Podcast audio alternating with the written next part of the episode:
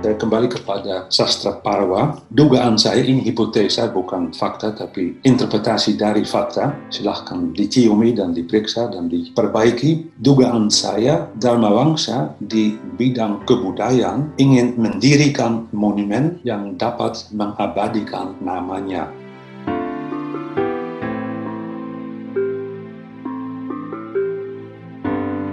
dia orang penting bagaimana bisa meninggalkan bekas yang abadi kalau orangnya sudah tidak ada. Yang harus dia melihat contohnya dalam sejarah yang harus setaraf dengan Ramayana 100 tahun sebelumnya, tapi tentu saja dengan ciri tersendiri.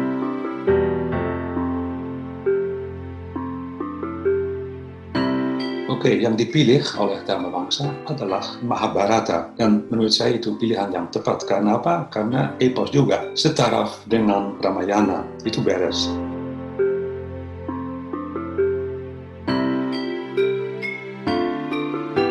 Kemudian, ciri khasnya bagaimana?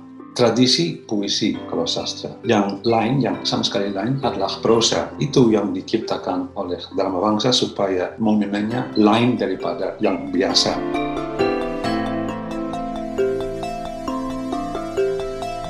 Belum pernah dalam sastra di Pulau Jawa ada karya sastra dalam prosa dan bisa ditinjau lebih luas. Misalnya latar belakang saya sendiri sastra Belanda boleh dikatakan abad pertengahan juga tidak ada prosa hanya puisi saja. Sastra Inggris sama saja. Saya kurang tahu tentang sastra Jepang tapi mungkin saja juga begitu di sana.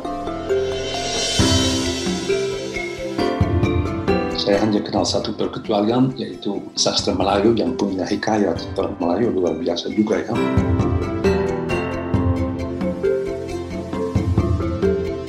Nah, kembali kepada Jawa, Dharma Bangsa ingin supaya yang ditinggalkannya menonjol, menarik perhatian. Maka dia memilih prosa. Dengan kata lain, prosa, prosanya Parwa itu bukan kekurangan, tapi justru sesuatu yang diinginkan demi perbedaan.